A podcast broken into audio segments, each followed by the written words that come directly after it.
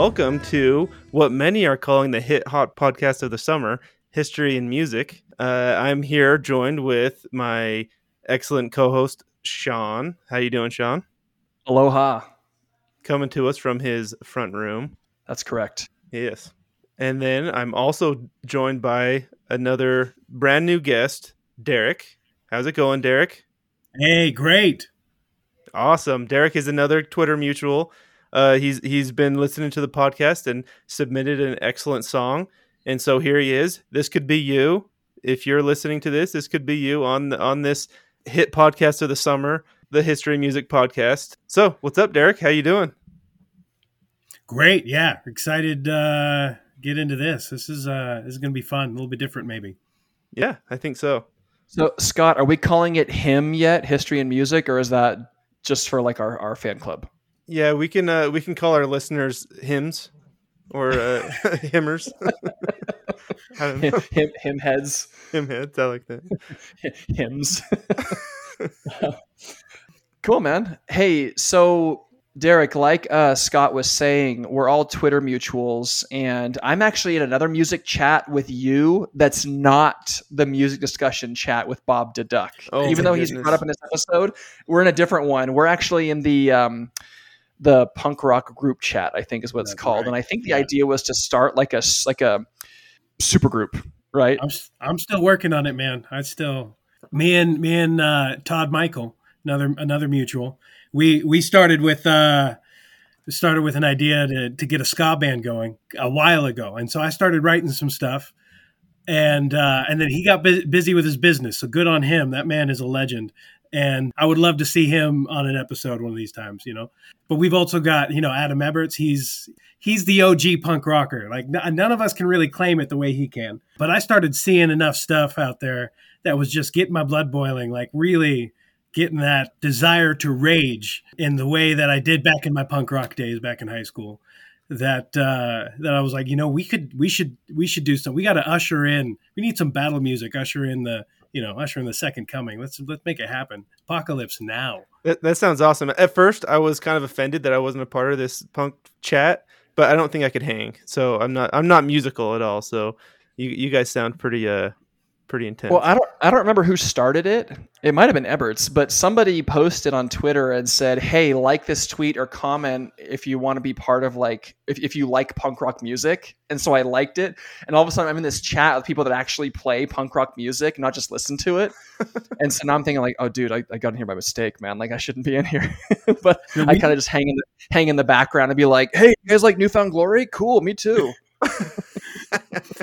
We've got some we've got some people in there that uh, they're not musicians and but they contribute some impressive ideas. Like like anything for inspiration, anything to get the get the flow going. You know, I'm a lot more collaborative. I wish I could just, you know, sit down, pound it all out, but being a drummer, I, you know, my at on on Twitter is Latter Day Drums. That's my that's my musical forte, I guess. And uh yeah, yeah. So so the writing the writing takes time for me. It's it's a little bit of a process. I'm not one of those creative people. I'm just happy to be there. you can you can witness the the genius. Yeah, that's I kind of just have a first. I- I, I get to I get to hear all of the um, all the all the rough you know the rough edits or the rough cuts of the songs that are put out there, and offer my feedback and pretend like I know something. but yeah, I think I shared one of our episodes, Scott, like one of our first ones, I think, in that chat, and I was like, "Hey guys." Not necessarily punk rock, but something Scott and I are working on. If any of you guys are interested in coming on the show or selecting a song, and I think Derek, you were like one of the first people to be like, "Hey, man, you should do this song. It's really good." And I think it can open up a conversation for some other stuff, which we'll get into later in the show. And that's kind of what brings us till today, if I'm not mistaken, right? Yeah, yeah. No, I uh, I'm kind of surprised you you're, we're going with it because it's a little bit it's a little bit different from from previous episodes you've done, but but I'm really excited about it. I think it's an awesome conversation to have. Yeah, Awesome. It's, going to be really good. So Derek, that's kind of how how we know each other. Tell us a little bit about you. What's your what's your history with music? Yeah, I I went out. I got a paper out and I went and bought a drum set when I was 12 years old because I was gonna be a rock star. I was gonna make it, man. Uh, me and my buddy back in high school, we you know we we we used to play the gigs in middle school. Actually, eighth grade parties. Oh yeah, man, we were the ones. playing uh, Bowling for Soup and Green Day, you know, all that. Dude, Um, that that's awesome. Nice. but so uh, I started studying music a little more uh, when I got into high school, jazz and marching and all that. Uh, my buddy ended up becoming a criminal, so that's too bad. But you know, it's one of the risks when you pursue the rock star lifestyle. Yeah, yeah, exactly. I was about to say that's that's almost par, par for the course with with uh, punk rock. Very very punk rock of him. yeah, Yeah, I got uh, I got kicked out of the my the punk rock band I was in after after a month. For being too For- punk, right? Actually, actually, for getting in trouble with the cops is what happened. Um, Okay, no. I, I stand by what I said. I got in trouble with the cops, and uh, and my mom wouldn't let me wouldn't let me go anymore. So so both being too punk rock and not punk rock enough, you know. Um, Because So- your mom's it's like, all right, mom, if you say so. All right, so we're we're joined we're joined here with uh, Derek, convicted felon, and Mama's boy. You'd be surprised, man. the dual the duality of man. so so I the last ten years I've spent uh, actually uh, working in construction, operating operating equipment, doing concrete, driving truck, all that, and I've had a number of experiences that have kind of led me to to move towards something more of what I feel called to. I'm currently a student at BYU Idaho studying marriage and family, and a little bit on that. My mom is a therapist who works at a prison and my dad was an army chaplain who uh, is currently a, a congregational minister. So, That's so cool, it's a little bit in my blood to to be moving in that direction. Which it's also kind of funny that Adam is, you know, also a therapist. So and got the punk rock background. So who knows what that's about? Yeah, you heard it here first. Therapy is punk rock. Yeah, the new the new punk rock therapy is the new black. So, Derek, on on like just ballpark, how many other dudes are in your same uh, major in college? I have yet BYU to Idaho. meet one. I have yet to meet one. The odds are in your favor, man. It's too bad you're already married, right? Dude, so how is it being a minority? Yeah, what's that like? What's it like being a minority? you know, sitting in the back of the back of the class and and, and just being talked over and Man. which is actually kind of the experience, but only because it's a bunch of chatty women talking about relationships, you know. Yep. Yeah, speaking of things to say that'll get us in trouble. they just need to sit down and listen and hear what you have to say. Your contribution. Yeah. well, cool. So that's that's kind of your history with music. What what's your taste in music? What what do you listen to? So it really it it it depends on a lot of things. I assume like like really mellow indie stuff. Is that is When- that typically it? So I'm listening. Right, that's it. That's it. The ethereal stuff, you know, it's more sounds. Very heady. Uh, right. So it's actually it usually depends on what I'm studying because I I have a hard time listening to music for pleasure a lot of times. Like it's I immediately start trying to analyze it and and see what to do with it. And so, but so I've listened to so much Rush, it's not even funny. Like Oh, nice, nice. like that's oh, Neil Peart is the best drummer in the world. just hands down. It's as simple as that. Yeah. Like, but then I'll, but then I'll, you know, be wanting to sort of branch out and expand my horizons. And there's this jazz band called Snarky Puppy. They just do amazing things with music. They break. It's it's one of those that are breaking the rules and just blowing your mind at the same time. But I also listen to all the normal stuff. I can, you know, turn on the radio, something I can sing along with. My family, we all grew up dancing, so I listen to hip hop and rap for for that. Ludacris was the man back in the day, you know. Can't really I don't really feel good about turning that on anymore now that I got kids. But yeah, you gotta be careful. Get the kids So- bop version. Yeah, edited version. Um, it's just silent. It's just a beat. Yeah. so, Scott, we, we haven't done this in a couple episodes, but what are you currently listening to Oh, at this stage yeah. in your life? Yeah. Um. So yeah, we always mention that chat, and I and I get new music from there. But um, oh man, uh, you are putting me on the spot. What am I listening to? Young the Giant. Yeah, I've been listening to them quite a bit lately, which is awesome, by the way. Let's see. I've uh, Taking Back Sunday. Uh, so so just just my normal stuff, I guess, like punk rock stuff. Um, Just the, cla- the classics. yeah, but um, Classic there's music- there's there's some there's some. I don't think you guys know this, but I'm I, in high school. I was really big into Jack Johnson. Um, so I always go back to his stuff. Uh, That's why you're so chill. yeah, I know. Uh, everything before. Uh, Was it for the Uh, seduction? yeah, nah, kind of. Uh, it d- doesn't really work on my wife, but uh, if it did, It- if but, but with my wife, I, I, I put on a Less Than Jake, and she, she'll be in the mood maybe. But uh, Oh, nice. there you go. Speaking yeah, of she- ska, she's more into that. Yep. That's a win. Yeah, yeah. It's Fun funny that you guys are starting a ska band because, like, in uh, in I mean, uh, we're, I'm just gonna say a third music chat that I'm in that uh, is I, I get that I'm, that I'm not in, by the way. So now we're even, Scott. Or yeah, Yeah, exactly. Um, I I kind of became known as a ska guy, and because I kept submitting ska songs. Um, I'm not that into it, but it's everyone I talk to seems to think I am. But it is awesome. I like that genre. Well, it's because Anyway. usually, usually like ska dudes are like at least back in the day are only into ska. That's Yeah. all they listen to. Yeah. Um, so it kind of it kind of goes with the territory. Um, so the type of dancing you do when you listen to ska music is called skanking. Did you guys know that? Yeah.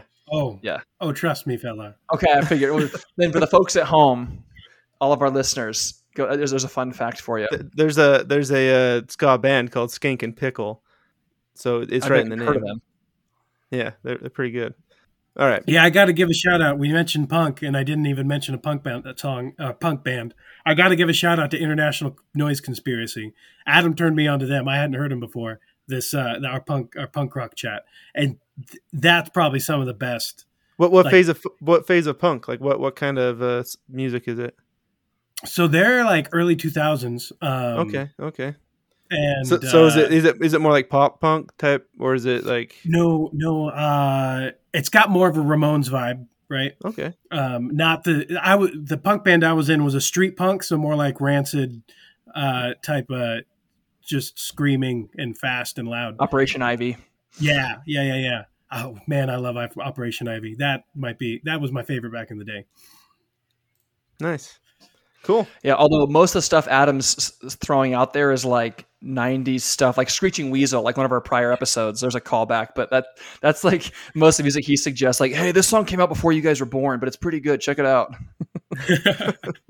Thanks, Adam, come on the podcast and defend yourself, man. We, we, we've given you enough shout outs already. um, but should we uh should we get into the song now? I think so. Let, us get into So- some uh, some some context for this song. Yeah.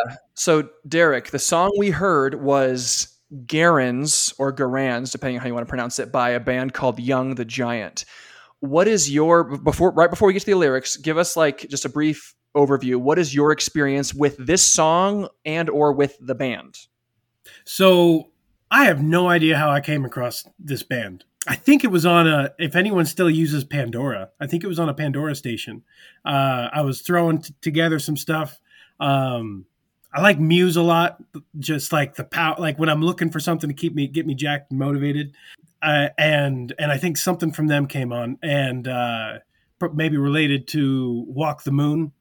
You know that, and I guess another sort of poppy indie band and uh, it's all good good stuff for dancing with the family get the kids out there you know and they, i was like tuned in to this sound. Like i don't know what they're doing. I, I wish i could define it. Um, it's the thing that i haven't been able to like actually grasp how like what what it is the quality of the music that they're making here.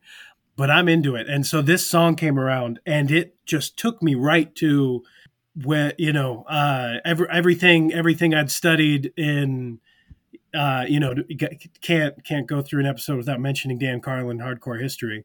But Mhm. but you know, you you, you go through the World War One uh, episodes like that that arc, and and just that feeling of you know being in the trenches covered in mud. You know, the fear, the shock, the the horror at what your own actions, all of that. And and so the more like I started learning this song, like I, I love playing it, and uh, it really like as I as I started thinking about it, it just it seems like the perfect place for sort of putting yourself into the history in the same in a musical way. It's sort of the same way that uh, Dan Carlin's able to do in his podcast. Yeah, I, have noticed that too. He's he's very good at putting you in the headspace of wh- whoever it is he's talking about. Right? He could be talking about like the Khans, right? Like the Wrath of the Khans episodes he does, where like th- there's some pretty horrific things, but but it's but it's important to to study and know what their what like what their uh, motivations were. So uh, yeah, that's, I, a, I that's totally an old that. that's an old radio trick called the theater of the mind. Ah, very nice. and and and Dan Carlin's very good at that. Yeah, for sure. So okay, cool, man. Yeah, I'll, I'll, be honest. Like I had heard of Young the Giant, and I've heard that they have a couple songs on the radio that I had heard. I'm like, oh, okay, they have a kind of nice, fun sound, you know, kind of a summertime music. But I had never heard this song before, and this song, Gar- Garan's or Garans, is on their debut album that came out back in 2010, 2010 or 2011, I think. Mm-hmm. And so their their most popular song ever is that song "Cough Syrup." And this yeah. is the same album as this song here. So it's their first debut album. And this is definitely a deep track from that album because, other than yourself, I don't know anyone that's heard this song. It's not one of their top songs played on Spotify or whatever. So it kind of is a sleeper in a way. When did it hmm. come out? Uh, 2010. That's when the album came out. Was the end of 2010. Got it. Uh, is when the album came out, and this song was on that album. And and uh, I don't know if you've seen it, but in some places when you look it up, the title will actually be uh, uh, "I'm I'm a Garands guy." That's how I say it. Uh, Garands at Normandie. Both are correct. Yeah. yeah, and you're right. I looked that up because what happened was is when they first got started as a band, Young the Giant, they weren't called Young the Giant because they they apparently started back in like the early to mid 2000s, and they were called the Jakes, like J A K E S, the Jakes. And I guess Jakes was just an, uh, an, an acronym of all their first first letters of their first name or something like that. So okay, formed the word yeah. Jake. So they were the Jakes, and they released like one album or an EP or something uh, back in like 2009. And this song was on that album, but at, back then it was called Garands at Normandie, and Normandy was spelled the French way, where it ends in mm-hmm. IE instead of Y. Um, now, when they released it again, and they kind of they kind of revamped it a little bit and, and, did some you know new mixing on it and stuff like that for this album, and they dropped the at Normandy, so it's just Garands, but the the lyrics are the same between the two versions. Mm-hmm. Well, more or less. They actually added a final like verse slash bridge to this new version that wasn't on the original. Um, but we can oh. we can oh. talk about that later. But anyway, yeah. So you're you're exactly right. So cool, man. So should we get into the the lyrics, or what do you what do you think, Scott? Yeah, I think so. So, so the, the lyrics on this song, we, we discussed this before. They're not, they don't have a lot of like direct history like events or application to history. It, it's more um, a jumping off point to talk about things. The, the, the only mention of a direct history thing is the title, and they got rid of even that in in the title. Um, yeah. Anyway, so so if there's any lyrics uh, between either of you that that jump out that we want to start on, um, we don't need necessarily need to go through the whole song. Cause, like I said, some of it might not be um, relevant to yeah to and and while while you guys are pondering on that the the garand or garand depending on how you want to pronounce it um, for those that are not in the know if you've been living under a rock your whole life it's referring to the m1 the m1 garand which was the main battle rifle used by the it was the standard issue battle rifle used by the US Army through all of World War II and the Korean War. So it almost now this is this is my interpretation of it. You guys tell me if you disagree, but the fact that this is called Garands means that the soldier talked about in this song is an American, right? Because he's obviously carrying a Garand. I'm assuming, right? I don't know if that's how you guys okay, interpreted right. it. So right. this is clearly an American in most likely World War II, and if we're following the history of the song, he's in Normandy, you know, which is which is northern France. Um, but at the same time at the same time the the feeling that the song evokes and the the things that the that the lyrics are talking about can be applied to almost any war right to, to any side of any war definitely. Yeah because i had i had i have some thoughts. Can i share them? Go for it. Yeah unless, unless, unless, you want to go derek. I don't, I don't want to steal your thunder because you're you're oh, in the hot seat. Okay. Yeah, yeah, yeah so the song's called Garands, as we said, and it's originally called Garands at Normandy. So that means American soldier at Normandy.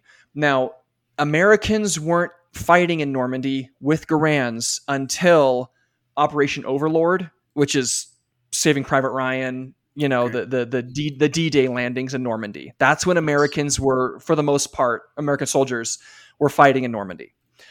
And that happened in the summer of 1944, not the winter. And the so it makes me think this first line here, the first the first verse says, "Go, bright light, scout the forest through the night, searching for a sign of life. Memories of fears and strife keep his legs from turning blue. Broken bones and muddy shoes, running through the fields I knew, join the ranks of the favored few. What have I become?" And then it starts the chorus. So it's interesting because he's he's scouting the forest with a Garand. Again, he's an American at Normandy. This is how my brain was interpreting this. Mm-hmm. And it, it's almost like he's searching for German soldiers. Like, like I'm, I'm assuming because the, the, the Americans were were strongly um, the, the, the Germans were strongly defending the Normandy coast at the D-Day landings. We've all mm-hmm. seen Saving Private Ryan, so it was a bloodbath because it was so strongly defended. And the actual battle, the Battle of Normandy, lasted. It was like basically all summer. It was like June, July, August, like three months, and there was like mm. pockets of German resistance here or there. Um, but it makes me wonder if this is possibly during that time period, or maybe a little bit after, where they're still kind of like on the search for maybe German deserters or little pockets of German resistance here or there. So they're kind of scouting through the forest trying to find them. Um, and as he's doing this, you know, he's kind of bruised, broken, you know, broken bones, muddy shoes. He's running through these fields. And as he's doing this, his mind is reflecting back on running through fields as a child. That's how I interpreted that first verse there. Did you guys get anything different? Am I am I totally off base on that? I, I have some thoughts on it.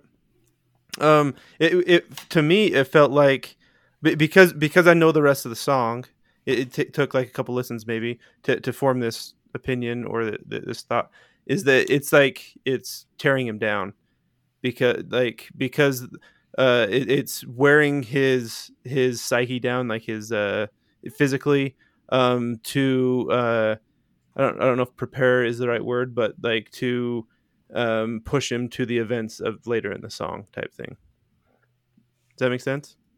Yeah, yeah. I I really um yeah, as you're describing those events of being, you know, um Normandy Normandy scouting out uh, uh, just being in the fight and being tired of the fight, right? Mm-hmm. Uh, and the way you talk about his mind going back to to running through fields when he was a kid. That uh, there's so you know it really does connect to to so many accounts of of whether it's shell shock or, or PTSD of the effect that violence has on you know the one who commits it for sure. And yeah, it's and join the ranks of the favored few is a line that he says there, and that makes me think he's talking about the Marines. Oh yeah. Now I don't know if you're a military guy, Derek, or if you're in the military. So if you have like your preferred branch of service, that's fine. But because the the Garand was the standard issue for the army, but when he says I joined the ranks of the favored few, that in my mind I was thinking Marines because that's who came ashore at Normandy. Right. Right. So we're extrapolating a lot of information um, you know a, a, lot of suppositions i guess from just the title of the song and what it used to be called and kind of what it's talking about here. Um, but that's kind of where my mind went is this guy is a you know a, a marine carrying a garand you know tr- trudging through the, the forests of normandy hunting for enemy soldiers. And as he's doing this he's kind of reflecting back on his earlier life and like okay what am i what am i doing here? And like and that battle fatigue is is kind of setting on him you know, sort of against his will and, and I guess taking his mind away from the task at hand. Well, and, and, and it moves into that, and it's when it moves into the chorus where it really starts bringing home that sense of, of almost of a horror, you could say, when he's asking that question, what have I become? Uh, yeah, this is, sorry, I was about to say, just hit us with that chorus. Yeah, go ahead and read it. Uh, and so it's it's it's real simple. He says, "What have I become before the day is done?" And and uh, and and and it then moves in to the next next verse, saying, "Now that we have got what's left," and that that that first line of the of the second verse, and it's the second verse that I really connect. You know, the first verse setting it up, but that second verse really really drives it home. I think. Cool, go for it. Go ahead and read it, man. Uh, so he says, Now that we've got what's left, lost my rights when I was young, taken by the ones I trust. Long before I knew of love, all the things I understood, fighting for the greater good. Now tell me why this feels so wrong, feels so wrong to hold this gun. Now look what I've become. I really hear um, that sense, that you know, of a of of of the response to a draft, right? The response of being recruited, taken on, having that choice taken away from you, uh, entering into the fight, and what it means to have that taken away from you. The ones, you know, taken by the ones I trust. That being, you know, your government, your your the, the pride of your family. You could even uh, connect that to, and and this is something that uh, I've been I've been looking at. You know, chaplaincy. My my dad's a chap was a chaplain, a retired chaplain, and uh, the thing that you comes up against, uh, and and it's something that I think everyone should check out. There's a book by Dr. Edward Tick. Um, oh, the name is escaping me, of course. I have it nearby here. Um, where where uh, War and the Soul. That's the name of it. War and the Soul. Um, and and it's it's the thing that scars a soldier uh, is never is never what he's seen happen or what's been done to him. It's what he's done. That's that's the thing he can't live with, and it's and it's repeated over and over again uh, through all of these stories. Uh, that that it's it's it's seeing yourself become the monster that breaks you. Your whole life is built on this foundation of everyone, you know, in some way trying to prove they're a good person, right? And so we all have our justifications for that. We all have our moral structure, our framework for that. But then war happens. And and you have to fight or or or be a coward. And that's also something one might have to live with. And uh but it's it's once that settles in, once you know the fighting dies down just enough, right? They're walking through the fields. He's he's on the search, and and realizing, as he describes in the song, you know, we were fighting for the greater good. This was everything I thought I understood. This was everything I thought I knew, but it is so wrong to be here doing this, try you know, looking to take more life that's like his his platoon moment, like his loss of innocence. Mm-hmm. It's almost like like while he's trudging through Normandy, right? He's like, oh wait, what am I doing? Like I joined for the greater good, and you know, mom and pop back home, and you know, and, and apple pie, and these things, and now I'm out here like you know trying to kill people with a gun in the woods. I'm you know cold and muddy and whatever and it's it's almost like it dawns on him all all of you know all of a sudden as he's trudging through the Ardennes or something, you know, through the through the, the right. It wouldn't be the Ardennes, I guess, because he's in Normandy, but you know what I mean. yeah. Sometimes I wonder if uh, now I've heard that there there's kind of like a um, I guess a tip for songwriting for bands that want to get big and get popular and that's to make the song like just generic enough to where it's not super super specific to where no one can relate to it except for you and like maybe one of your friends or the girl you dated or whatever but to make it where it's still relatable but but generic enough to where everyone can go oh yeah dude i can i connect with that you know but you're not mm-hmm. like so specific that it, it only applies to you only. And I and I wonder if that's why they're doing this here is rather than saying anything specific because I don't know anything about the guys in the band. If they have like a relative or something that died in this war or you know if they have any history with World War II or Normandy or anything. But it's almost like they do they're doing this on purpose. And the, the idea was is like well our song is set as as a you know in theory an American soldier in Normandy but it really like Scott said earlier it's every man it's you know all of us all of us are this guy at some point, you know, or all soldiers are this guy at some point. Yeah. Yeah. And, and your, your, uh, kind of description of the, the more vague lyrics, I think it, it's definitely an artistic decision. Um, it, it's almost more like, like an impressionist painting where it's like, if you squint, you can see it type thing. Uh, it, it's not hard lines like that's a nose type thing. It, it's more vague, right? So you take a step back and and, and kind of more take in the the feeling of it, and and in that way, it does apply to to uh, many things. Well, it leaves it open. It leaves it open for interpretation, so we can do stuff like this. So, so what do you think that line meant? You know, exactly. Kind of, yeah, I, yeah. I, I kind of feel like uh, like in in high school when you have to like read uh, some uh like literature. What did and, Jane Austen mean here? Yeah, exactly. But why is the lamp red? yeah, like, you have to think about why the lamp's red, and then someone interviews the author, and like it just needed to be a color. I don't know. Yeah. And, Bigger question is why am I reading Jane Austen? But that's for a different question. yeah. Anyway. Well, on that on that invitation, let me offer uh, another in- interpretation that I that I connect to pretty strongly with this song, because there, you know, now you have to you have to disregard you have to discard the title for this interpretation, um, but when when considering just like the horror of the atrocity of war and then and then the soldier that is that is having to contemplate what he's become um my personal interest in history is more of a humanistic one and and and specifically with the atrocities with those limit situations. And and so applying the the the lyrics of this song to to say uh, guards of concentration camps uh, or or medical students in Unit 731 Japan. Are we familiar with uh, with with that event? The rape of Nanking. Um, it's it's it's related, but it's something that actually wasn't committed by the military. The Japanese medical system decided that they would that they would use Chinese prisoners, and they got a few Russians and Americans as well, uh, as as medical experimentation. They did this in mainland China, set up a a, a camp there, and uh, how graphic do we want to get? Do we want to? Uh, trigger warning. All right, go ahead. All right.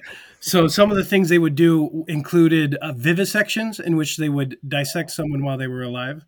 Uh, mm. After infecting them with different diseases, including the bubonic plague, they would leave them with rats uh, to see the effects of the uh, on the body over time. They would leave them exposed to the cold and uh, uh, to to see the the effects of frostbite. Um, test all these different things, and one of the things that they did to dehumanize their subjects would they would refer to them as logs. Wow! And every medical student during World War II in in Japan was required to go through this program this that's one of the lesser known ones. You know, we we get caught up on the Holocaust all the time, but uh, they're just just the just the absolute horror. And and and then you can put that alongside the rape of Nanking, like you mentioned, the horrifying things that the Japanese soldiers uh, did to Chinese citizens.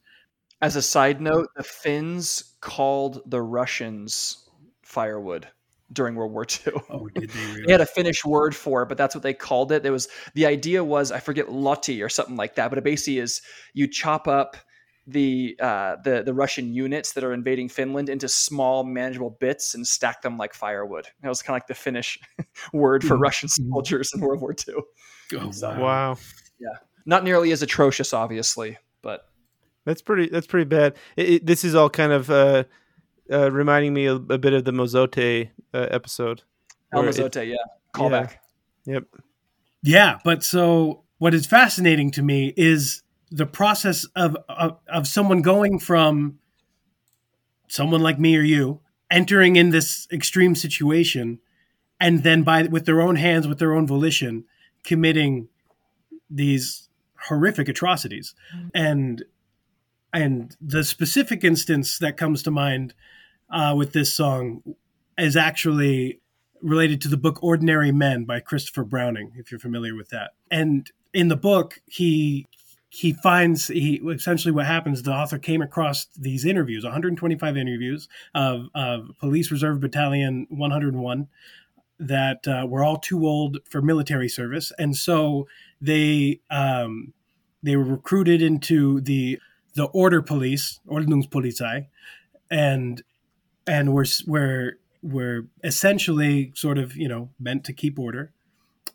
And all of these middle-aged the the average age was around 40 They were in their late 30s mostly, and uh, and they they all ended up being sent to Poland, and all had families, all had careers, all grew up before the you know Second World War. Some of them may have been World War One veterans, but certainly not raised and propagandized Hitler Germany, right?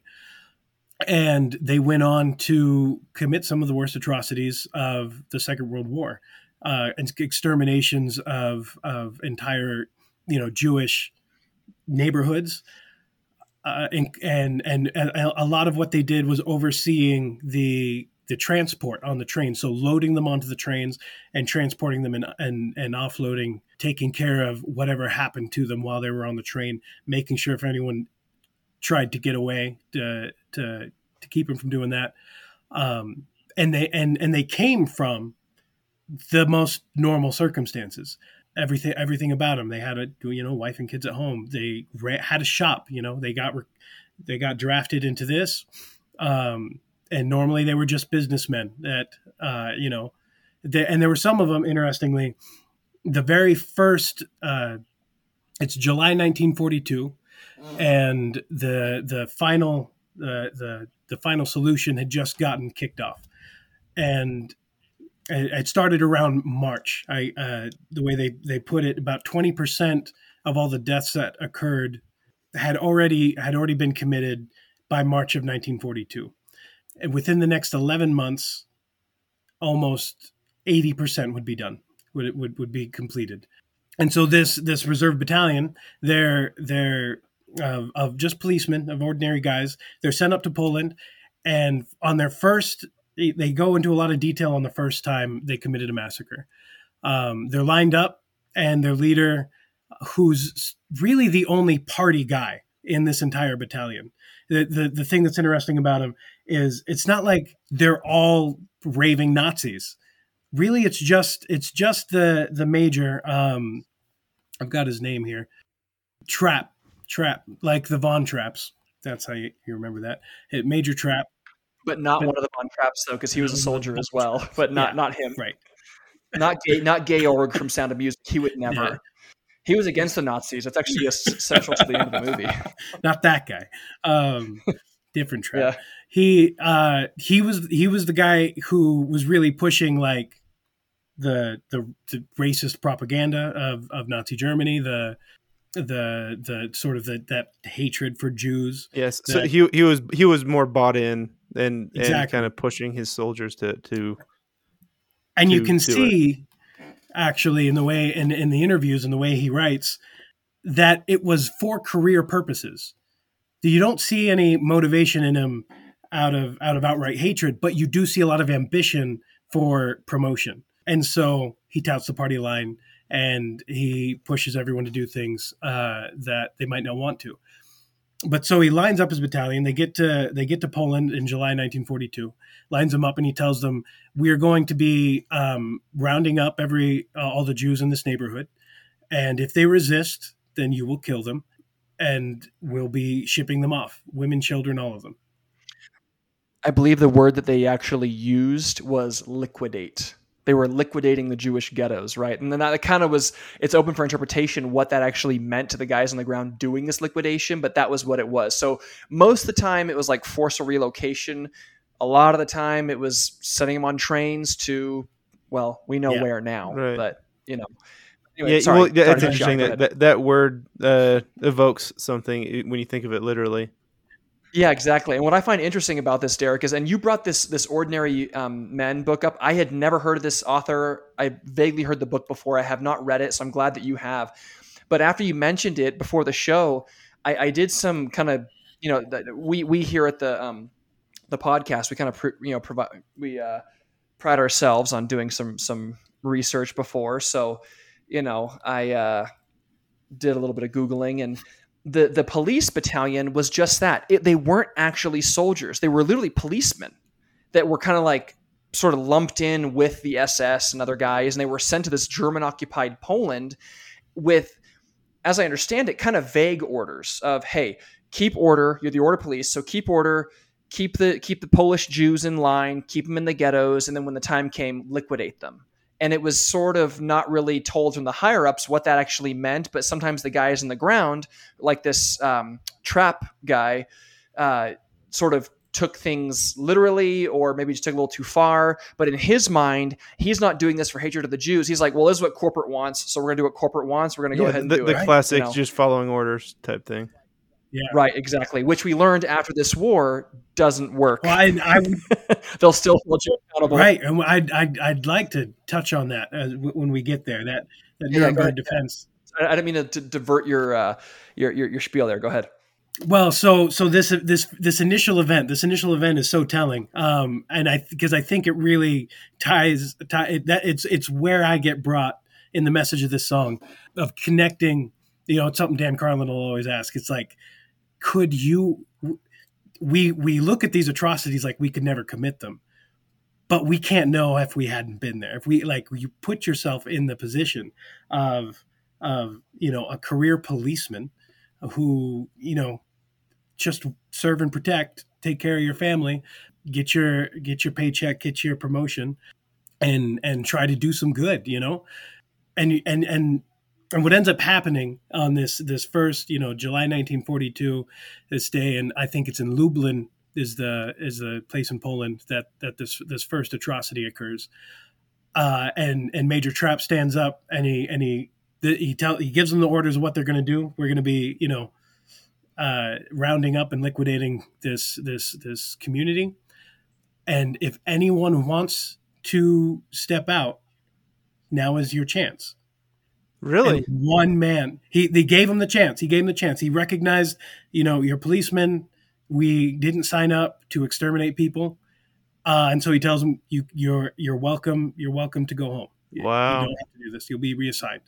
You know, one person stands up one person steps up steps forward and says i'm not going to do this and it was an older man and his reasoning was basically i'm a family man you know my career is pretty much done i'm i'm, I'm pretty much through. I don't want to do this. Immediately Nothing, nothing to yeah lose. yeah right. immediately one of the sergeants jumps on him and starts going how could you be a coward and let down your fellow men? And so that kind of tells you that german that that, that sort of mindset you know if, if the sergeant you know felt justified in in berating him in that way after he was given that offer from the major you know what do you think the guy next to him was thinking you know Okay, And- so so it wasn't as as generous of an offer as as maybe you'd think. It was like it was very much like you, you have the option, but don't choose that option. Basically, right culturally you'd think this is when major Trapp busts him down tells his sergeant step back and run and, and basically comes to his defense and says no if he doesn't want to do it he does not have to do it he will not make anyone do this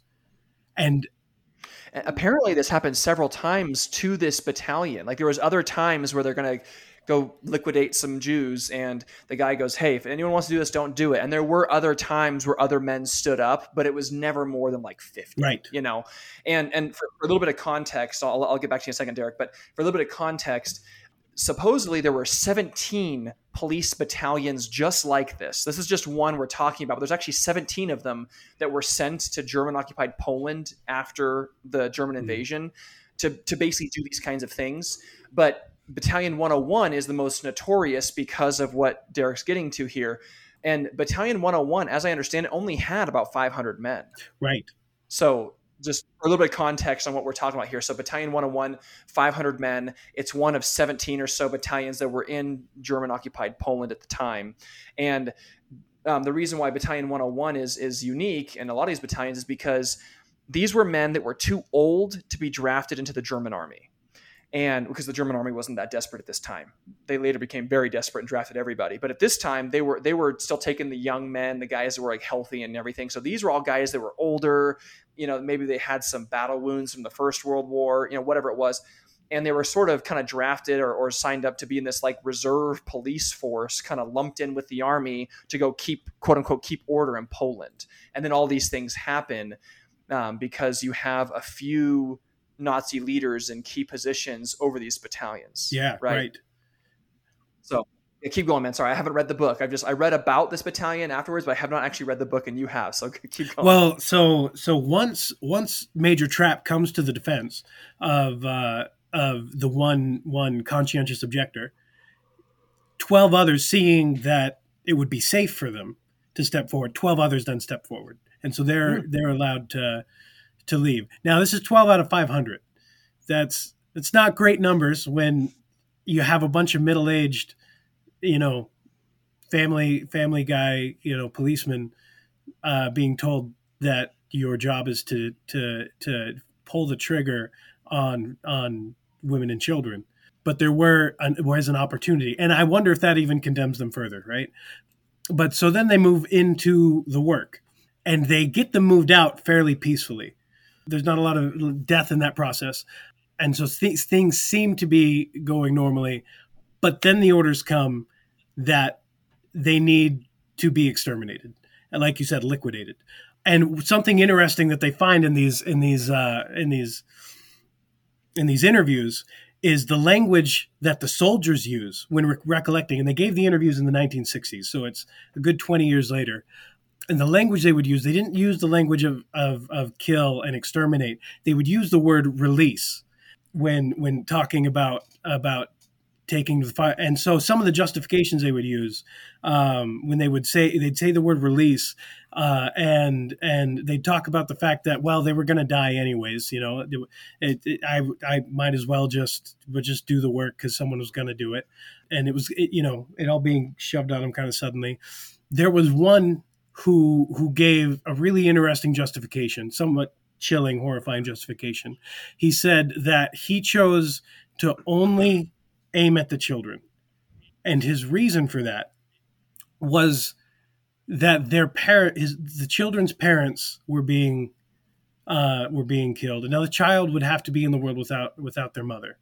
And and so he didn't want to, you know, outright kill them, but he could offer some mercy in the child not being in the world without their mother anymore. And so he would fire on them that way. Dang, that is dark. It then goes on to describe the fact that uh, that that word release to re- to to release these children, you know, release the uh, the Jews that were rounded up. It's the same word in German as to save or to redeem. I, I had the word, I, I lost it now. Uh, I lived in Germany for two years and and could speak it then. I I'm, I'm pretty much useless with, uh, anymore, but you serve a mission in Germany? uh, sort of. That's when I. That's when I, I actually came back to my faith. Was in Germany. Oh, so yeah. awesome. We said you said two years. It, I it, it ended Sorry. up lining up. I, I did a lot of work with the missionaries at the time, so Nice. so there was a little bit of a mercy in there for what maybe what I had That's chosen. sweet. Yeah. Yeah. Well, so what's what's crazy about about this is these guys they did receive training. So it wasn't like they just got put in the police force and sent to Poland. As I understand, they actually did have some training. They did have sort of a military structure of sorts. But the, the whole reason you brought this up, Derek, is because these are literally ordinary men who are all of a sudden put in extraordinary circumstances and are doing horrific things. And the whole idea is like, well, how do we get from point A to point Mhm. B?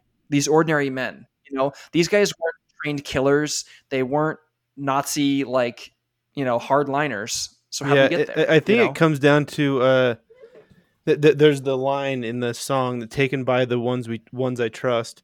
It's um it the, the ones they trusted was, was their was their government, their military leaders, th- this type of thing. Um, and it it seems like very calculated, like the way they who they chose, um, at what point in their life they chose them, and then how they built up, kind of like kind of like that first uh, verse of the song, built up um, their experience to a point where they felt like they couldn't turn back, and then and then like you said, Derek, they all of a sudden just like gave these orders. Didn't give them much time to think about it. Gave them an option to back out, but it was all happening so fast, type thing. And so it, it- it seemed like it was very much like a calculated way to manipulate them into performing this these acts, right? Right, right. Uh, he goes on to to analyze the major pieces of of what actually could have could have justified or motivated uh, the the the individuals that that committed these these atrocities, and and a few of the details. You know, the fact that you're in war, and then and then identify an enemy within the war. You're not having a war without an identified enemy. So, uh, so the fact that that placeholder could be, you know, filled with Jew, I don't know that it was necessarily that different than than uh, the Japanese fighting the Chinese, or you know what they what they what they did over on that side. Now, now the thing that uh, when we talk about the Nuremberg trials, we talk about that respect for authority. That I was just following orders. We come we come up against you know that, that, there's that ruling that that's not a good enough that's not a good enough reason. Just following orders is not a good enough reason. But the two years i spent in germany actually in you know 60 60 years after the second world war with with a much more liberal populace i'll tell you what i saw what i experienced in in german culture is that you do just follow orders. Like th- there really is a uh, ordnung alles muss richtig sein you know set everything in order and and and that's that's quite simply what's expected. And so well, and it's it's it's reflected in like their engineering like they're no, known for that right? They're pr- really precise like like things things were made a certain way. You can be trusted trust that is made made a certain way. So i know that interface works. I can move on. I think uh anyway i think yeah that's reflected there. A very a very martial Exactly. culture or militarist depending on how you want to define it. Yeah, absolutely. And I was I was actually that was probably the hardest part for me being sort of a free spirited American uh, when when we were living there was was you know I'd pull up the, it's a silly story but it really kind of captures it. Pull up to a red light in the middle of a farmland. There's a and and in Germany there's just there's stoplights everywhere. 100 meter Ampel that's was what we always said.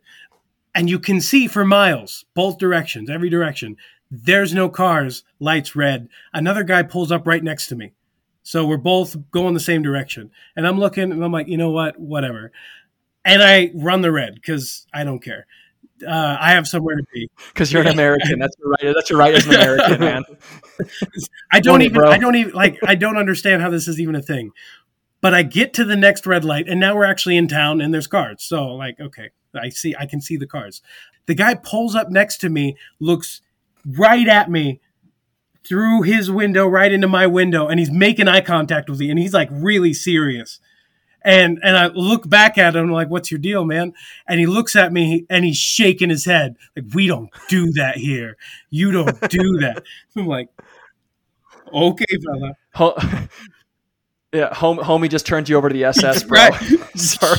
it's like uh-oh uh-oh one of those that was very that was very very That's punk crazy. rock of you Yeah, I mean, to some, to some extent, there is value in that, especially if you're trying to build like a military culture and have like a cohesive military unit that follows orders. It- there is a benefit to that kind of Oh, yeah. thinking, but it's it's foreign to us because you know we're Americans and like we're literally just made from freedom. you know what I mean? right right i bleed it man and so Yeah, I don't have DNA. I have USA.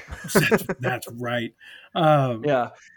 I- When- I- so one thing I was going going going back a little bit to um to what you were talking about with the ordinary men. When I was researching this, you know, I, I had I had my uh, my assistant research this for me, kind of pull it up, and it, I didn't know this, but the majority of the reason why we have a Holocaust, at least the way we understand it, is because of this battalion 101 and other units like it. It wasn't like an all German army just massacring people. It was special units like this that were uh, not normal military units. This wasn't like just German army guys. It was like this reserve battalion with the police or these SS like special forces kind of guys. It was always somebody. It wasn't just your rank and file. And what I learned was is that in addition to this battalion 101 that was massacring all these Polish Jews, they were assisted by people that are known as the Holocaust executioners. They're called Trawnikis. I don't know if you guys have heard this before. I never heard this in my life. I didn't learn this in school, but they're called Trawnikis, and they were the official uh, executioners of the Holocaust. And what they consisted of were men from like Eastern Europe. Basically, once once Germany had had conquered all these lands and gotten into gotten into Eastern Europe and parts of Russia, they would have collaborators. They'd have Russians, Ukrainians, you know, Serbians, whatever, that would join their cause. and be like, hey man, I always like the Nazis. You know, I was kind of just pretending to be a communist. I actually always like the Nazis. You know, you guys are number one. And uh, so they would join the the sort of the Nazi cause, and the the Germans started forming units of these collaborators from Eastern Europe, and they the the, the term was Trawniki or Trawniki men. I think they called them Trawniki menner, and they were the ones. They were all these Eastern Europeans. They weren't even German. You know that this basically went out and started massacring Jews.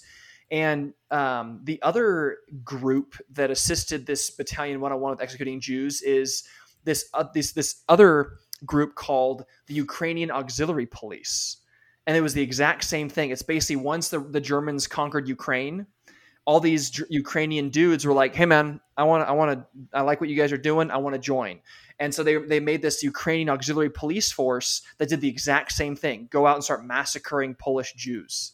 And I had never heard that in my life. I was always under the impression it was like every German hated the Jews 100%. They were all dedicated to Hitler. They would die for Hitler. They was sort of this fanaticism, you know and and that every single Jew or excuse me, every single um, German would kill a Jew on sight. You know, that's kind of what what I was led to believe. And I'm like, well, it seems like th- there was a lot more nuance to it, and there was more like these special groups of a lot of times non-Germans that were doing these things, these atrocities, which is really interesting. I shouldn't say interesting; it's really kind of just I, I don't know. It's I mean, it's disturbing, right? You like yeah. you would like to make the evil guy just that evil, but but it was it was all of them. It was yeah. uh, apparently the Latvians were particularly anti-Semitic, and so they could rely on Latvians quite a bit to to work in to call these guys out. he was like, "I got a guy. He's Latvian."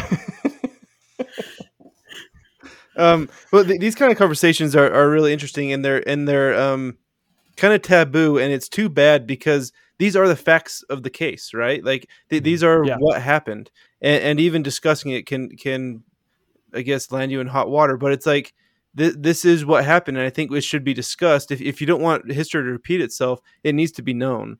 Um, and so, like, there's it's.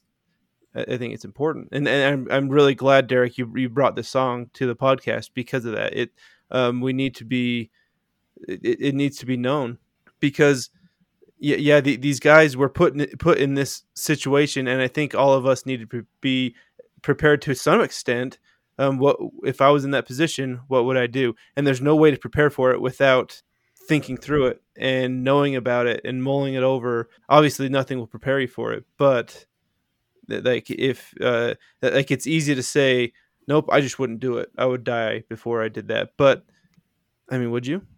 Well, that's that's just it. Is you can't prepare for this until you're in this situation. You can't prepare for it ever because nothing like this has ever happened. This this stuff didn't happen in World War One. Right. Right. sure, there was execution of prisoners here or there, very rare, super frowned upon. So this kind of situation did not happen. And so it's not a lot of people like to think like, well, you know, I would have just opposed Hitler. It's like, okay. I mean, we all like to think that. It's a nice thought to sit back in our comfy, you know, 21st century you know mindset with with with you know 2020 you know retro you know um, right. perspective on the past and but but these guys didn't have that they've been placed in a situation no one has ever been placed in before yeah you want to say that but your progressive hero roosevelt defended hitler right like yeah hey uh, patton said we after the war patton said we got the wrong guy He's famously quoted as saying that once Hitler died, he's like, "Hey, I think we got the wrong guy, man." And he was talking about Joseph Stalin. we should have gotten him instead because he, no one, no one can hold. Well, actually, one person can hold a candle to the death toll that Stalin has, and that's Chairman Mao. But that's a whole different story. Well, and the thing, the thing that I think is the common thread you know, we go back to that the, the Nuremberg trial, the following orders, that you know, that culture of, of just doing what you're told, is between the Soviets, between the Nazis, between the Maoists, um, the Japanese, you know, all of these these horrific atrocities that were within the last 100 years. Like that's a lifetime. These that's, people are still us. alive. These people are alive. Exactly. Like that's us. Yes, exactly. That's that's our family. Like that's you know their names. Um, you have you have turkey dinner with them, right? Uh, among all of them, the common thread is is that is that they out like I, I there's a there's a bunch of ways to say it, but but they just they outsourced their thinking. They they they they didn't evaluate any of it for themselves. They simply accepted what they were told uh, because it was easier, because it's what they wanted to do, because because it, it felt like the right thing to do. You've got you know your ethic of community. You're gonna uh, link up with the person next to you. You're gonna link up with your cause, with your with your group against the other group. And and I would like to think that at least maybe for maybe for the Americans, you know, we have such an individualistic streak that that maybe we wouldn't. But we also have the the My Lai massacre on our hands, you know, and which we talked about in the last episode. Call oh, back. nice. and, which was another case of just following orders, of outsourcing your thinking. But it gets so much easier to do in these limit situations w- with the extremity of war, with the extremity of threat of, of an enemy. And and and so it seems to me that the answer, you know, not to get preachy or political, is is actually being serious, like really seriously taking a look at what war means and what it means to to support or oppose it. You know, we we are currently living in an age of Russia versus Ukraine, and the whole world thinks we need to be supporting one side or the other, pouring more stuff into it, saying that one side's good, one side's bad, and we're you know we're we're sitting on the edge of of if it's not another if it's not another you know 20 year long Afghanistan it, I wouldn't I wouldn't be too surprised if it ends up how how likely the the, the serious threat of escalation of the worst weapons history has ever seen ends up becoming. There's your black pill for the day. um, well, and what, what the, so to to kind of sum this up, we've been talking for about an hour now, but these guys in the battalion 101 later in life, people did track them down because there were still quite a few left, and one guy actually was tried and executed for his role in these killings was, of the Jews. That was Major Trapp. Yeah, so he was actually so he he kind of got he got his, and but there was a there was a handful of other guys um, that like in the 60s like basically around the time that that these interviews are happening. And it makes you wonder if they if, if these guys were found because of these interviews. But a couple of them actually did serve prison terms like several years in jail because of this. But the rest of them normal lives blended with the with the you know surrounding community you would never know. Mm-hmm. that's interesting because because at that time they're i mean they were in their 40s something like that when it mm-hmm. when it happened so in the 60s they would put them in their 60s um, yeah they're old men yeah yeah well, and something else that I was thinking about, Derek, when you mentioned it, is talking about this whole following orders, and that's part of the culture. I look at that as a very Japanese thing at the time as well. Well, imperialist Japan yes. thing as well. Very much part of the culture, right? But they were a lot more fanatical about it. If you've read, if you listen to Dan Carlin's Supernova in the East, very much so. Like people, people, what people think the Nazis were, the imperialist Japanese kind of actually were. And the quote that he uses is, "The Japanese are like everybody else, only more so." Yeah. And the idea is like they're just so intense about everything and so that was that was the kind of the whole thing is when it came to following orders like you followed your orders and if you didn't you were executed you know and and and if you were lucky you'd be allowed to execute yourself you know for doing that. And that was kind of sort of like the japanese psyche at the time right? But the germans had that but the the japanese seemed to have it even more. Yeah the japanese were in love with it. Like there's a there's a quote from one of the leaders saying how how romantic it would be to have the entire japanese race exterminated while defending their homes tooth and nail to to the very last man. The, like, the motto at the time was 200 million souls for the emperor. That was the entire population of Japan at the time. Yeah, yeah, yeah, yeah. And that was like exactly. taught in, in, in, grade school to kids. You know, like, hey guys, 200 million souls for the emperor. When when the American devils come, you need to be ready to lay down your life for the emperor right now.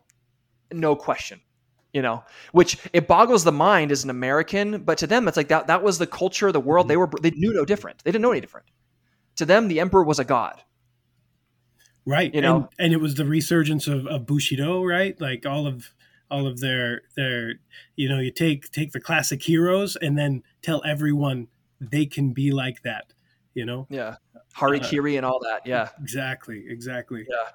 So the uh, one thing, I, so I have a I have a couple parting thoughts. If that's okay, I always have thoughts. But just to finish up the song, so to kind of pick up where you left off, Derek. So the the last there's only two verses in this song. There's two verses. The chorus is repeated twice, and then they have like a bridge at the end. And so it says, um, I understood um, all the things I understood, fighting for the greater good. Now tell me why this feels so wrong. Feels so wrong to hold this gun. Now look what I've become. And then it says the chorus again, and the chorus is slightly different. It says, Become uh, before the day is done, now that we have won. Mm-hmm. Earlier it says, Now that we have all that's left. Now it's now, now that we have won. So I guess it's the end of the war now, maybe. Um, and then the back when they were called the Jakes and they released this song um, on on their first album, and it was called uh, Garands at Normandie. The song ended there. It just had like an outro, and that was it. But when they added it to their new album as Young the Giant and called it just Garands, they added this bridge here. And I want to see if you guys have any idea what it means because I have no clue. But I want to see if you, if you think there's any how, how this adds to the song. But it says the cold wind, you notice the sky, it blows in to show us the sign. It falls down before us, it lies. The cold wind, you notice my eyes. And then it, he, he kind of goes on saying, yeah, and a couple of O's in there and stuff. But that's that's the last line. Some people theorize that that means the guy deserted. That last line means the guy deserted because of what he's become and doesn't want to do this anymore. I don't interpret it that way, but I'm curious if you guys have any thoughts on that. I don't think he deserted because they had won in the previous verse or in the previous chorus. It says, "Now that we have won." It seems like like the to me like the cold wind is like the the cold light of day. Now everything is exposed type of thing. But yeah, yeah, that, that that's that, this is where more of like the interpretation, the impressionist thing, where um, you kind of you can make it you can mean whatever you want it to mean. G- generic on purpose. Mm-hmm. Yeah. There were there were so before the end of the first day of the Lublin massacres that uh, the 101st Battalion committed, um, there were another about a hundred soldiers or, or police, not even soldiers, the policemen who who stopped, who quit, and and couldn't go on.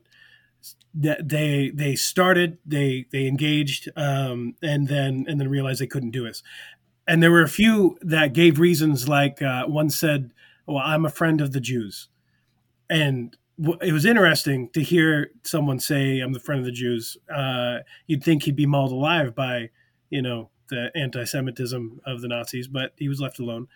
But they all, everyone that stopped, referenced this feeling, this this this feeling of of revulsion. That that was the word. They they they they referenced this feeling of revulsion to what they were doing this rec and and it's the only recognition of humanity that they really express. And that's kind of what that points me to that last that last stanza. It reminds me of um was it world war one's christmas day where where each side yeah the christmas day truce where each side sort of recognizes the humanity in their enemy. But only the germans and the brits Right. The French didn't really get involved because they were still pissed at the Germans. right. Right. I shouldn't, I shouldn't, laugh. It's a terrible war and it's very depressing, but but it's it's it's uh it, it's famously mostly Germans and Brits that that participated in that. The French to some degree, but it was mostly just those two sides because they kind of looked at it as like a brother war mm-hmm. almost. Yeah, there's a story of one who uh one of the men in in in and and the battalion and the reserve battalion uh, notices uh, a woman and her daughter, and so he just and he walks alongside them to the killing field, and and starts a conversation with them, and and they get and they get there, and he intentionally misses his shot, and then he turns around and he leaves, and he he realizes he can't do this.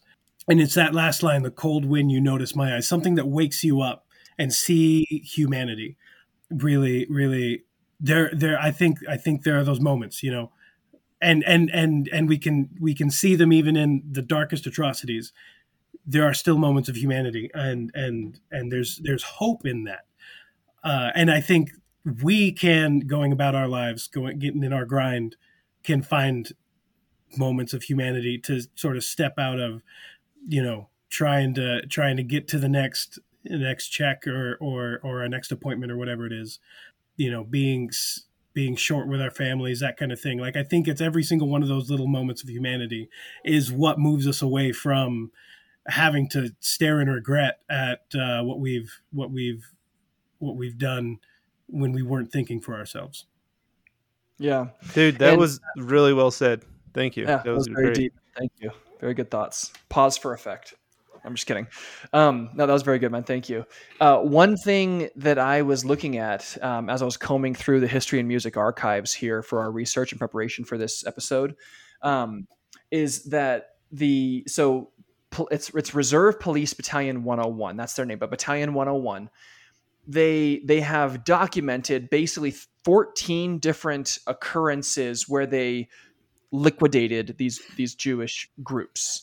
And most of the time it was like a thousand, fifteen hundred, a couple hundred here or there. It wasn't like massive numbers. I mean, they're, they're large and they're, it's horrific. Don't get me wrong, but it wasn't like tens of thousands. It was always a couple hundred, fifteen hundred on in one day, you know, or two days and it, and it didn't start until 42 and they were only doing this from 42 to 43 so only a year maybe a year and a half from 42 to 43 but in 14 different basic killings if you will incidents um, they estimate that they that these guys executed 83,000 Jews total the whole unit 83,000 mostly shooting some um, like in uh, like the um, the trains, you know, take them to the gas chambers and things like that. But most of them was shooting. But 83,000 is the estimate that these guys, that this one unit killed in just a year to a year and a half. These 500 men. That that's a lot. Holy cow!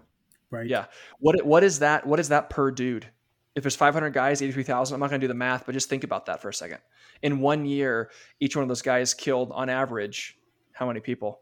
You know what I mean? So that's crazy so can I can I share my my schizo interpretation of the song with you as a parting thought? Go for it. Yeah. Okay. So I I'll be honest, I'm not a huge fan of Young the Giant. Like I've heard their songs on the radio, and it's funny because you were calling them earlier before we recorded, and I think you mentioned on the show, uh, Derek. You said they were kind of an indie band, and when I grew up, I'm, I'm kind of old, but when I grew up, indie meant like underground, like people hadn't heard of them. Young the Giants got like 270 million listens for like their popular song on on Spotify just for cough syrup alone. And like I'm like those guys are pretty mainstream. But the the band themselves, they're a little bit unique. They're from uh, Southern California, like like the San Diego area, which is not unique. But the singer is actually Indian. He's East Indian. His name is Sameer Gadhia or Gadhia and I think he's from California, but his family is East Indian. And uh, one of the other guys in the band was also East Indian, but he later quit. And so now the the the band now consists of this East Indian guy, an uh, a Persian guy, shout out Nim, um, and then like two or three other white guys. I think a French guy is in there. And so it's interesting because the singer and the guy that writes all the songs is this guy Sameer, who is East Indian. And it's just interesting that why would an East Indian guy grow up in Southern California? write a song like this? That that's kind of what my thinking was at first. Why would a why would a mainstream pop band, pop rock band from Southern California, headed by an Indian dude, write a song like this? And I'm thinking like, well, what what was India doing in World War II? Well, they were part of the German or the um the the English Empire.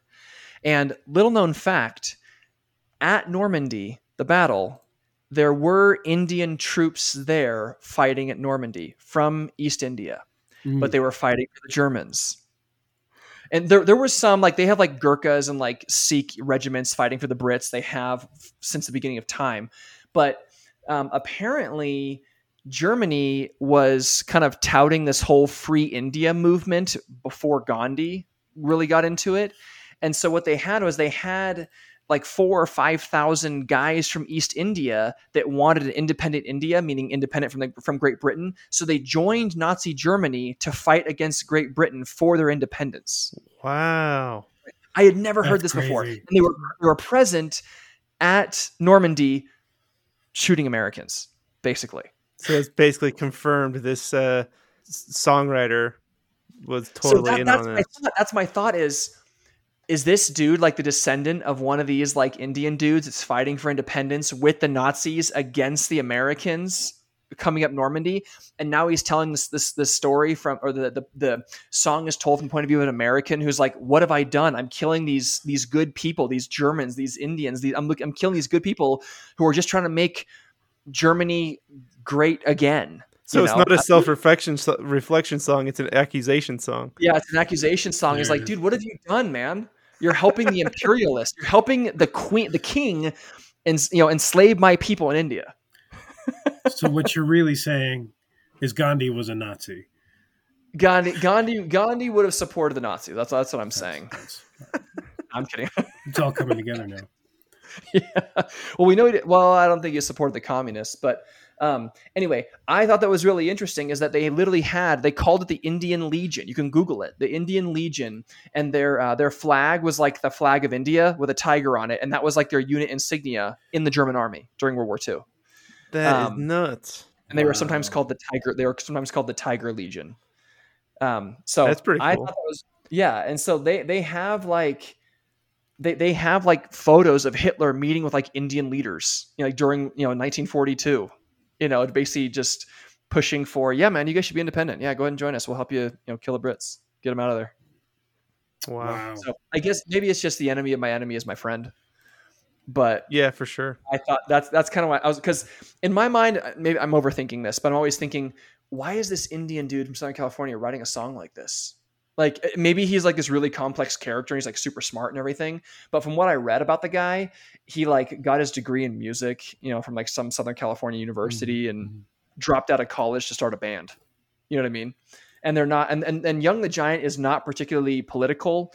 They did just write a song like this year with called America, and America spelled with a K. I never listened to it, but I can I can probably assume it's not a positive song about America. but, right. right. But um but anyway, yeah, I so I, th- I thought that was that was kind of my schizo my schizo uh, interpretation of, of the song. all the way, all the way, all the way over. Yeah.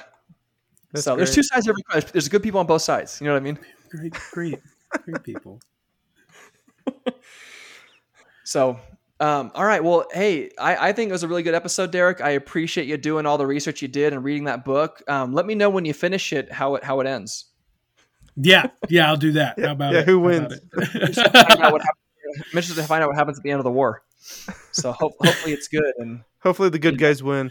Hopefully the good guys win. I hope so. Yeah, we'll, we'll link the book in the description if anyone's interested because yeah, I'm interested. Sure. That that it sounds really cool. Like the, the yeah, the, just just the idea of of hearing what like what they were going through. You know? Yeah, and I I am gonna say this because I know that I'm gonna have at least one person I know of like call me on this the guy that wrote Ordinary Men, Christopher Browning or Christopher R. Browning. So he's still alive. Uh, he's like in his 70s, I think. He's an American and he super educated, got a PhD. He's actually written several books. Ordinary Men is one that he wrote in the 90s. And it's like his most popular book, the one he's known for. And the book is fairly fairly even-handed. Um, but later in life, I was telling the guys this before the before the uh, show. I think he ended up being a little bit of a leftist. So just know know that that's that, that that's what you're getting into. But I don't I don't think he's like like super super far left. But if you peruse like his his public profiles, like lately he's compared Trump to Hitler and the MAGA movement to Nazi Germany and stuff like that. So a little bit of Trump derangement syndrome later in life. I mean, he's the guy's 78 years old, but the book, from what I hear, is really good, highly acclaimed. It's only gotten one major um, critique of it. It's actually by a Jewish guy who basically said the guy was too even handed when talking about the Germans. Which is interesting. Yeah. He's like, "Hey, you were too much of a historian. You should have been a lot more, uh, a lot more anti-German in your book." And he's like, "Well, I'm just going off what they said in their actual interviews, but go off." So, yeah, but then the, yeah. the Jewish guy Tim actually wrote another book that's supposed to counter Christopher Browning's book, and the Jewish guy's book got like just totally ripped apart because it was so badly done.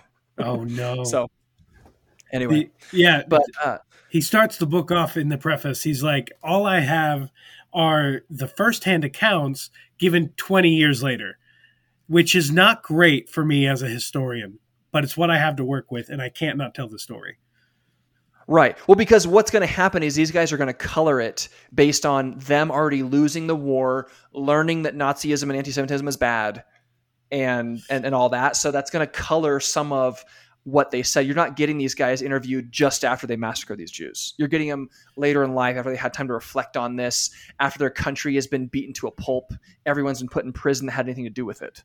Well, right, you know? and, and and you think about like the motivation behind agreeing to be interviewed with this you'd think you'd pr- that like after 20 years it would be i want to clear my name type thing right yeah yeah anyway but yeah well so i think i think we're good to end it there so derek thanks man uh, good song and great conversation.